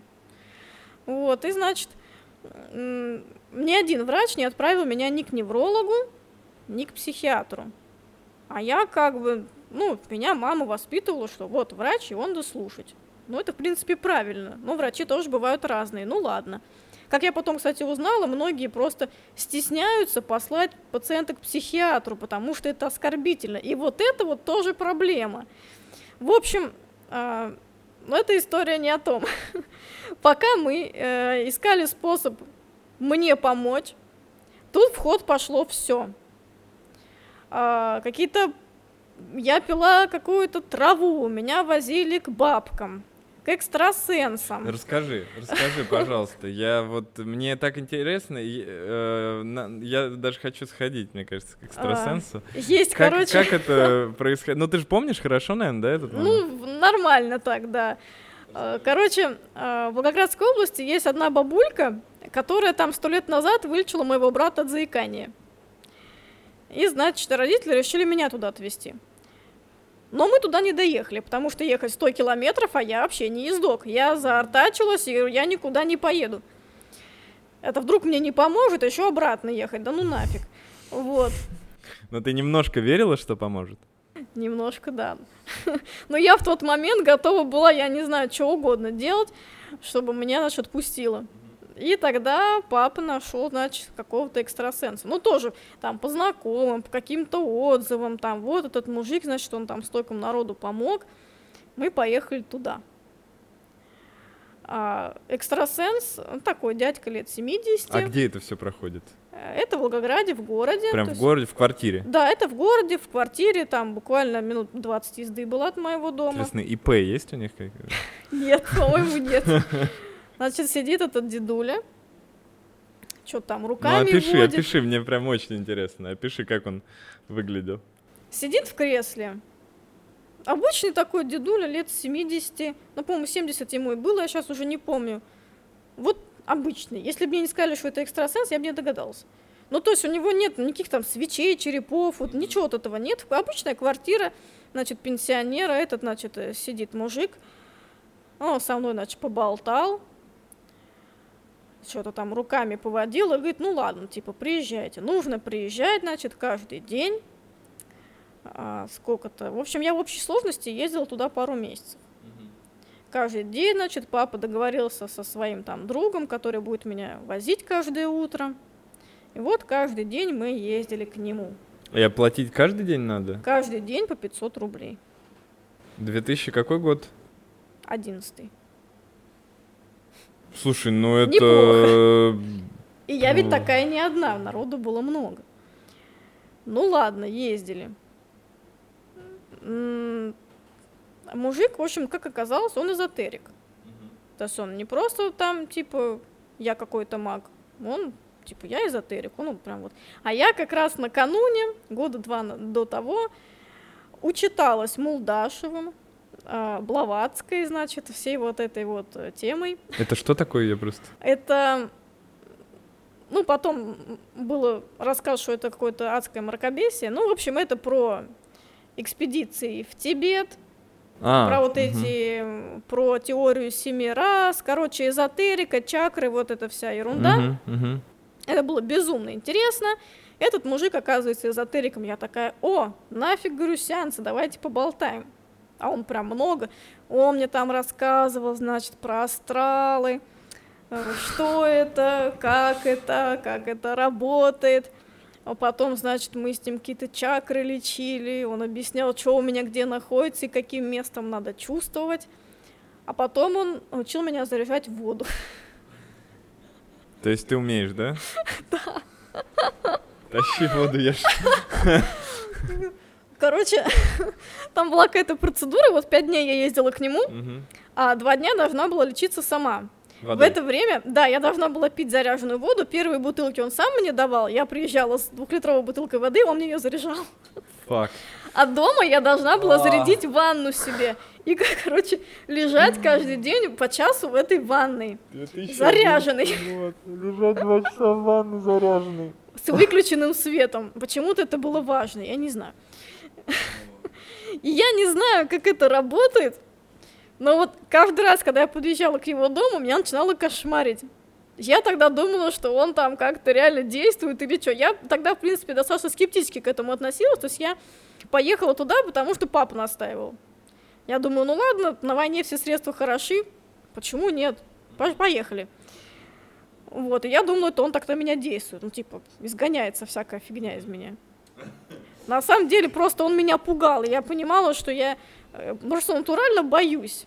Потому что он там закроет, значит, глаза, он там начинает что-то водить руками, что-то делать. А когда человек говорит, что сейчас из меня все полезет, это звучит, блин, страшно.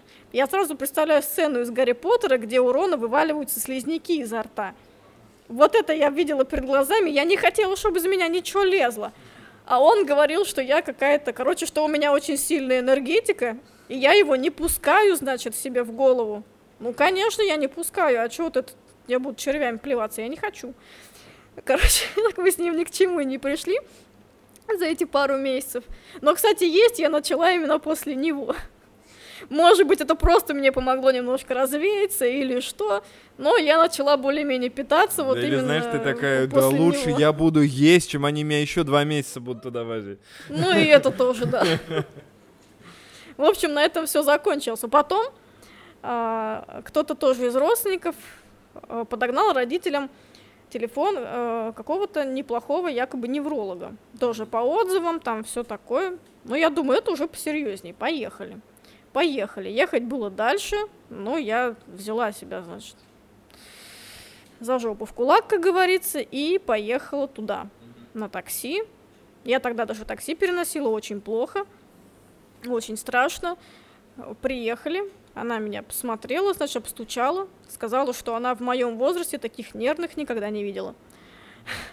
Ну ладно, думаю.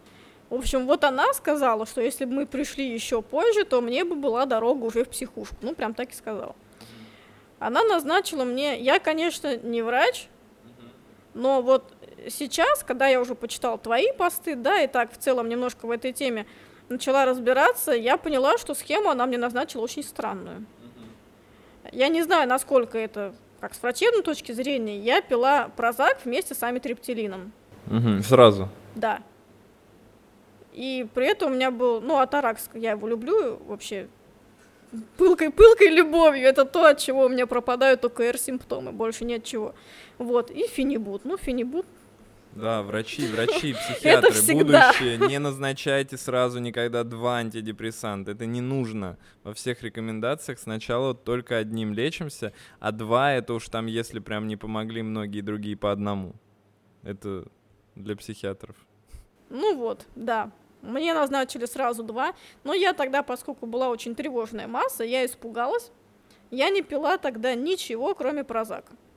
И то мне его надо было мне прям сказали, как делать, типа, для моего веса, я же тогда худая была совсем прям, для моего веса, типа, целые капсулы много, тебе надо разделять на два приема. И я, значит, ну, ты же представляешь себе эту капсулу, я думаю, высыпаешь порошок, разделяешь его на две кучки, значит, я его как-то либо в ложку, как в детстве мама таблетки расталкивала, либо в чашку и выпивала. Господи, какая гадость, я противнее таблетки в жизни своей не ела, чем этот как Ну так нельзя делать вообще на самом деле. Но мне сказали да. вот так делать. Я потом подумала, что это странно. Ну уже когда. Типа э, странные фармфирмы зачем-то засунули порошок ну, да. в таблетку. Вот когда я уже начала читать какие-то полезные блоги, какую-то литературу, сама уже начала учиться. А, я, я учусь на психолога, и там как бы у нас анатомия, физиология идет, то есть мы немножко этой темы все равно касаемся, особенно вот в разрезе каких-то расстройств. У меня, у меня специализация в основном дети. Вот, но вот тогда я и прочитала, что если что-то находится в капсуле, в пилюле, в таблетке, то есть только если на таблетке есть полоска, ее можно делить. Если это капсула, не надо ее трогать. Ну, я это узнала поздно. Причем, может быть, поэтому он и не работал, я не знаю. Потому что я помню, я начала его пить, я не заметила ни начала приема, ни конец. Я просто перестала пить и все. Я тогда не знала, как надо, как можно, как нельзя. У меня не было ни синдрома отмены, ничего абсолютно. То есть, возможно, в таком виде он просто... На тебя не подействовал. Либо не действовал, либо не усваивался, я не знаю. Угу. Вот. После этого я прекратила свои попытки с лечением, я решила, что мне уже ничего не поможет и стала просто сидеть дома, жить. Сидя дома, я умудрилась выйти замуж. Не пару лет спустя. Ну, в общем, одним вечером я сидела на Ютубе, и мне попалась Степанова.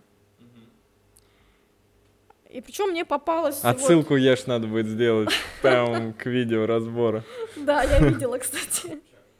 Мне попалось видео Вероники Степановой, а, мне попалось видео не просто так, я вспомнила. Я загуглила, может ли невротик стать шизофреником. У меня появилась вот такая тревожная мысля.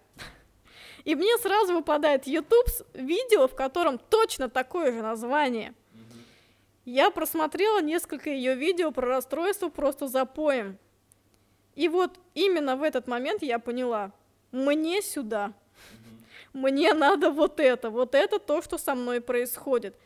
Я, конечно, не люблю самодиагностику и стараюсь ей не заниматься, но я пометила себе вещи, которые я подозреваю. То есть, ну, может быть, чтобы было проще объяснить врачу, что я вот имею в виду. И потом я сначала написала ей. Но у нее тогда консультация стоила 19 500. У меня Сейчас. просто глаза на клавиатуру выпали, и это я 2000 подумала... какой еще раз год получается? Это был уже 16 А, 2016. А да, сейчас сколько у нее? Мы смотрели, давно. помнишь? 37, 30? что ли, да, где-то? Обалдеть. Ну вот, я, естественно, думаю, да ну нафиг, это моя зарплата. Ладно. Ну, значит, Ну, я, она мне ответила там, все, что, как. Ну, естественно, к ней я не, я не пошла, но я хотя бы поняла, в какую сторону мне копать. Я нашла, значит, психотерапевта. Я пару раз сходила в Уфе к неврологам, к психиатрам, но мне не понравилось. Тоже мне назначали какие-то странные схемы, которые меня не вызывали доверия. Не знаю, на каком-то интуитивном уровне, наверное. Либо просто я боялась тогда еще принимать препараты. И в Волгограде я уже нашла своего лечащего врача, у которого до сих пор занимаюсь. Я вообще искала поближе к дому. По принципу поближе к дому, чтобы дойти пешком туда. Да. Я позвонила в эту клинику, ну, посмотрела отзывы, то да все. А она переехала, оказывается, оттуда. Я думаю, да блин. Ну, я уже настроилась на этого врача. Ладно, папа меня отвез туда. И как-то вот, вот с этим врачом мы уже подружились. До сих пор я с ней работаю. И вот я пришла к ней именно уже с запросом, что я говорю, вот, здрасте, мне фигово, мне все плохо, но я ничего не хочу делать, и таблетки пить боюсь, но мне помогите. И, в общем, начинали мы, да, вот именно с того, чтобы я хотя бы начала пить таблетки. То есть я тогда уже нашла в себе смелость признаться, что если вы мне что-то назначите, я просто не буду сейчас это пить. То есть я говорю, я себя знаю, я куплю, я ответственно куплю, соберу, но пить ничего не буду. А что тебя пугает, ну, пугало? Я так понимаю, что эти страхи остаются, да, отчасти сейчас? Да, но это все тоже к чаше весов. То есть, э, То есть страх отра- отравиться у меня остался, но жрать хочется больше. Поэтому я стала, даже вот иногда я открываю холодильник, думаю, что-то это можно есть еще. Блин, ну есть-то хочется. Ну, типа, ладно, дома-то можно. Вот, то есть. Нет, а с таблетками, ну вот. С таблетками да. то же самое. Я боялась побочек, что у меня будет колбасить там, особенно э, почему-то все, что я гуглила про антидепрессанты, самая частая побочка, которую люди описывали, это диарея. Я думаю, да почему, блин? В итоге у меня ее не было ни разу от антидепрессантов вообще. Не, ну на самом деле, правда, часто. Да, ну вот, в общем, я боялась всякого, поэтому я и так и сказала. Поэтому первое назначение мне сделали там нейромультивид какой-то, адаптол, короче, какую-то ерунду, которая никак на мне не отразилась. Ну, видимо, чтобы я, наверное, не боялась самого вот этого ритуала. Ну, кстати, помогло. А, с тех пор я совершенно спокойно пью таблетки, причем любые. У меня пропал страх и перед вот этими какими-то психиатрическими э, лекарствами, и перед обычными. То есть, когда у меня потом я слегла с почками, я спокойно выпила все, что мне дали. И уже такой мой личный прогресс. В этот раз, когда я э, вот последний раз начинала пить новый курс антидепрессантов, несмотря на то, что препарат для меня новый, раньше я его не пила, я выпила его раньше, чем прочитала инструкцию. Раньше я зачитывала инструкции до дыр и решала, буду я это пить или не буду. А там в инструкцию такая, царский указ, вот такая огромная. С двух сторон еще. Да. Но я все равно почитала, интересно было. Но Особенно итоге... интересно читать про побочки, когда ты уже давно пьешь, и у тебя ничего не было. А ты смотришь там часто, значит, диарея, там, рвота, тошнота. Вообще не было никаких побочек, да, у тебя? А, зевала. Причем зеваешь, как будто вот хочешь чихнуть, но не можешь. Вот то же самое, только с зевоты. Зеваешь и не можешь нормально зевнуть. Так бесит вообще. Но это не особо мешало жить. Чуть-чуть потошнило так невнятно. Ну, больше вот от зевот, от вот этой Ну, сколько, первые недельки две или больше? Ну, нет, почти месяц. А, почти месяц. То есть вот зевота появилась, какая-то вот беспокойство в ногах, то есть когда лежишь, и тебе неудобно, постоянно надо двигать ногами туда-сюда, ворочаться, вот это вот беспокойство появилось, ну тоже сейчас оно постепенно сошло на нет. То есть побочки, в принципе, совместимые с жизнью, ничего такого, чтобы я прям сидела и страдала, нет, такого не было. Но я не знаю у всех так, мне доктор расписывает прям вот, начиная с четвертиночки, по чуть-чуть, по чуть-чуть, я вхожу в препарат где-то в течение недели до полной таблетки. Потом она уже спокойно мы... То есть в прошлый раз я пила по две таблетки, сейчас по одной, мне хватает. Вот, то есть... Получается, ты э, 6 лет шла до да. начала терапии. И кто-то идет еще дольше. Есть знакомые какие-то, которые чем-то болеют тоже и вот не могут никак дойти, например? А, у меня очень много появилось знакомых из этой сферы, во многом благодаря Инстаграму.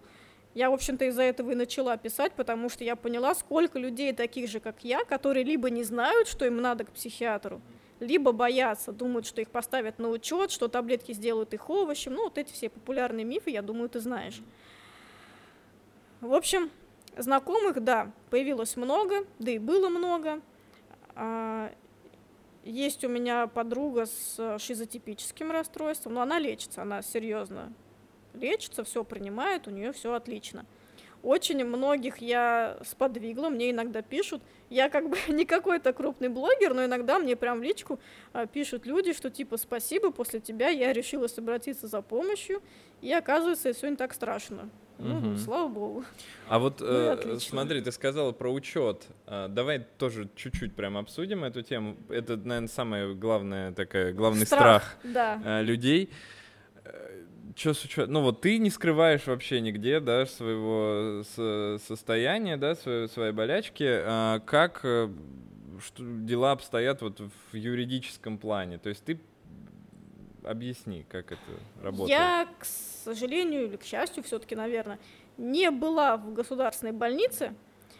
Я лечусь у частного доктора, но она предлагала, поскольку раньше она работала в нашей психиатрической клинике, она предлагала мне туда лечь, но в итоге я не смогла сдать анализ, там надо было мазок из горла сдавать.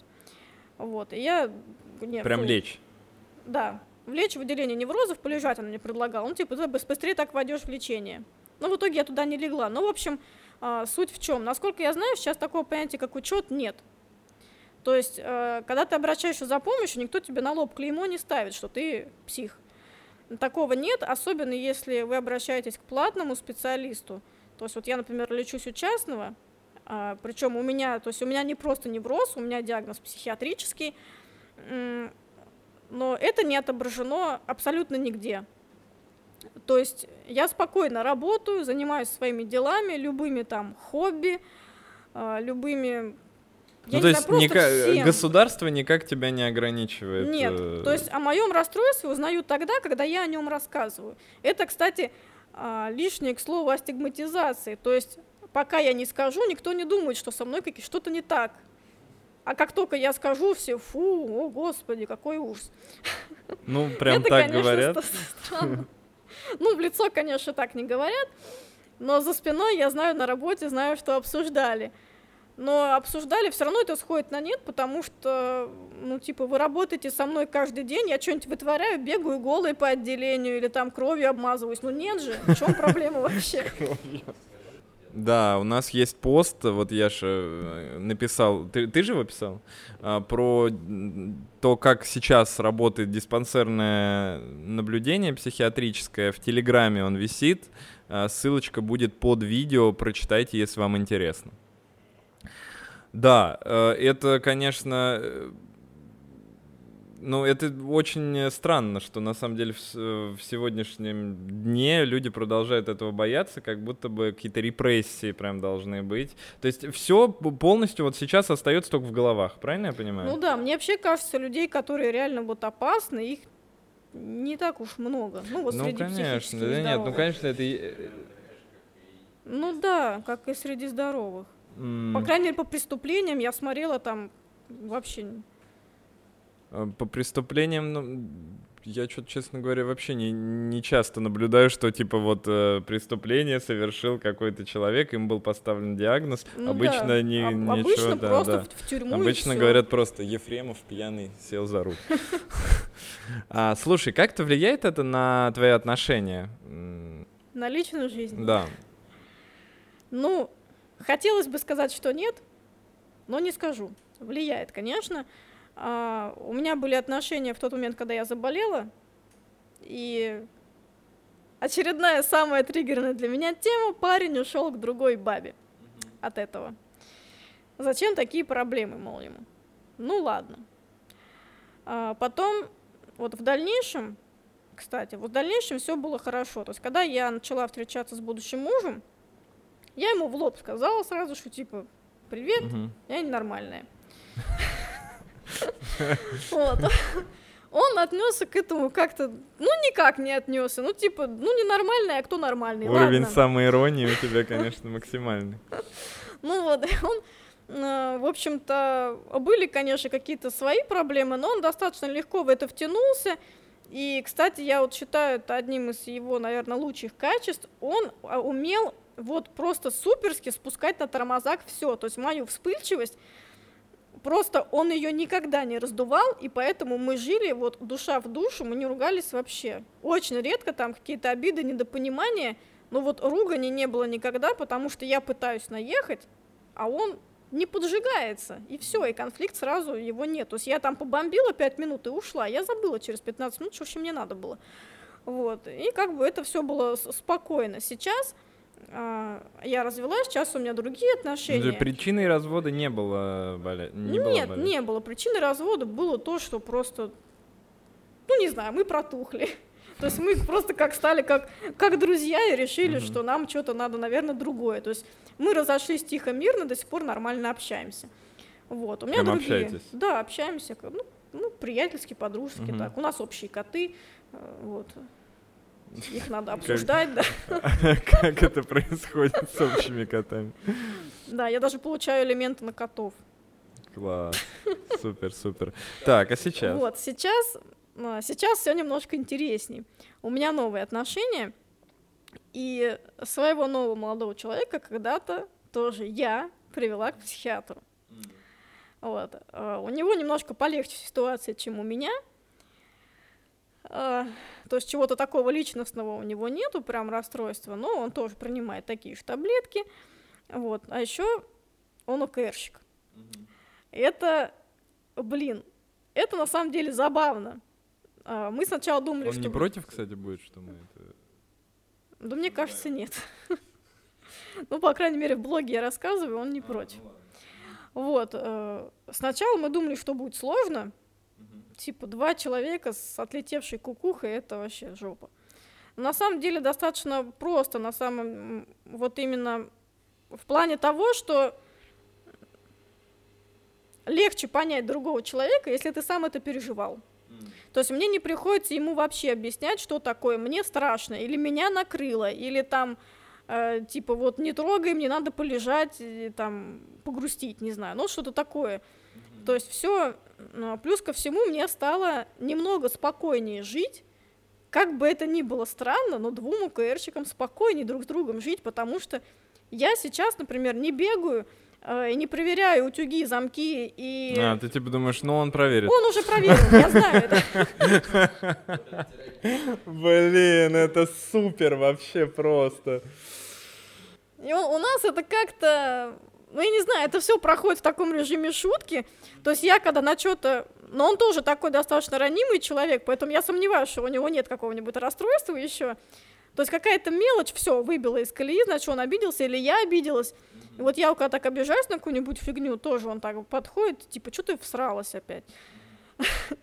И вот как-то это в таком ненапряжном режиме тоже быстро сходит на нет, 10-15 минут там что-то повыясняли и забыли.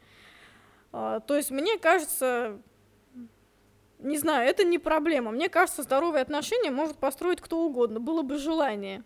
А вы ходите, может, на семейную какую-то? Или вообще все про проблемы сами все решаете? А, нет, мы ходим к разным специалистам. Mm. Ну, он пока здесь ходит, я у себя там. Но я, насколько знаю, к одному лучше не ходить, если вы не парой да, ходите, да, а да, именно да, точно, самостоятельно. Точно. Да. А, вот, поэтому я привезу его там, ну, к себе в город, посмотрим. Ну, понятно. Но в целом это не мешает абсолютно, да? Нет, это не мешает. К семейному терапевту мы не ходили, да пока и мне ну, кажется... Да, я и говорю, нет, может, и смысла никакого Да, вообще нет в этом смысла, нет, да. нет э, желания. Сколько вы встречаетесь? Около года. Около года. Да, ну, это недолго. нормальный такой срок достаточно. Ну, живем вместе. Мы прожили вместе карантин три месяца, не выходя из дома, так что... Но мне кажется, думаю, это нормально. было идеальное время для людей с ОКР. Мы были счастливы, никуда выходить не надо. На работу ездить не надо. Он стал работать из дома. Я там сижу тоже своими делами. Это все в крошечной, крошечной однушке. мгм. Дверей нет. То есть вроде и деться друг от друга некуда. И с, той, с другой стороны, не особо-то это и напрягает. То есть он там залипает, сидит в свой компьютер, я в свой, и вообще отлично. Ничего, никуда не ходить, никаких стрессов, ни с кем видеться не надо. Вообще да? красота. А мне что, я так пять лет просидела. Где-то А, три месяца там. Да, и, у меня, наверное, последняя вот такая последняя тема. а, не знаю, захочешь ты на нее говорить, нет. А, Она посвящена тому, что очень часто, особенно зарубежные, у нас как-то это пока еще тематика не особенно популярна, но зарубежные э, многие такие научно популярные писатели а, начинают делать выводы о связи религиозности людей и разных э, их э, болячек. И в том числе вот всяких навязчивостей, обсессивно-компульсивных расстройств, э, личностных расстройств. Э, Замечал ли ты у себя когда-то а, склонность... Ну, я не говорю именно про религию, да, я говорю про, может быть, вот как раз как ты говорил про эзотерику немножечко. Есть ли что-то, что... Во- Вообще, ты веришь в Бога? Ну, я из верующей семьи, но ревностно верующей себя не могу назвать. Мгм. А, окей, тогда такой вопрос. Есть ли какие-то вот у тебя периодически вот желания, с- э, как правильно это объяснить там, ну вот систематизировать вс- всю жизнь с помощью а, какого-то религиозного учения или с помощью каких-то вот этих эзотерических э, канонов и так далее? Вот, кстати, хороший вопрос, потому что одним из моих первых и самых таких навязчивых, самых долгих УКР симптомов была привычка креститься. Постоянно. Вот перед э, каждой, после, точнее, каждой тревожной мысли, особенно перед сном. То есть э, ты лежишь, там уже руки под подушку запихала, так хорошо, удобно, и тут у тебя что-то в голове, тебе надо срочно все, телефон отложила, руки достала, давай креститься. Блин. И вот я с этим мучилась лет 15, наверное. А как ты отучала себя прям? Это прошло вместе с Атараксом. Мне помог Атаракс. Это прям реклама Атаракса, этот выпуск. Ну и, может быть, терапия, конечно, тоже свое дело сделала. Сейчас это иногда всплывает, но очень редко и прям при каком-то, ну, большом прям стрессе, там, не знаю, чего-то я прям очень сильно ночью боюсь, тогда, может быть, что-то такое вылезет. Так нет. Вот, что касается всяких верований, а, я, как говорила, да, я из достаточно верующей семьи, а, мы всегда, ну, не могу сказать, что прям там все очень серьезно было, но на Пасху мы ходили всегда. У нас прям было большое такое семейное сборище. А, Пасху, Красную Горку, у нас всегда были поминки там, вот а, всегда собирались, причем семья большая, там несколько семей все. Вот, а, поэтому мне эта атмосфера знакома, я это все знаю, но как-то я, да, была достаточно верующей, но постепенно, мне кажется, наоборот, с погружением в болезнь я от этого ушла именно потому, что, ну, этого бы не было. Потому что с точки зрения религии я хорошо жила и нормально себя вела. И почему я заболела? То есть у меня появилась какая-то такая вот брешь в этой моей вере. Вот. Хотя я ходила перед лечением в церковь. Но, кстати, мне повезло. Сейчас вот я вижу всякие такие заявления священников, ну то, что вот, э, например, в интернете можно часто встретить, про то, что там надо молиться, не надо ходить к врачам, там и т.д. и т.п. А Мне попался неплохой батюшка в церкви, он, он наоборот, он пожелал мне удачи в лечении, сделал, что от него требовалось, поболтал со мной, ну и все. То есть, ну, молодец, короче. Вот, такого, что мне хотелось как-то систематизировать, нет, наоборот, я постепенно от этого отхожу, и это даже приятно, ты обретаешь некоторую свободу, когда вот от этих рамок избавляешься. Но увлечение, вот, я не знаю, посмотреть какую-нибудь лабуду, типа РЕН-ТВ, там, мы перед сном людям, любим документалки про рептилоидов смотреть, там, еще какую-нибудь фигню. Вот люблю смотреть, и понимаю, что фигня, но вот смотреть люблю вот эту Битва мистику. экстрасенсов. Да, какая-нибудь мистика, какая-нибудь фигня несусветная. Но любопытно, жесть. И зря- ну, смотришь, думаешь, а вот если бы так реально было. Ну, Вот как это художественный, прикольно. да, какой-то ну да, то есть нет такого, что я всерьез во что-то верю. Нет, я достаточно скепти- скептична вообще, в принципе, по жизни.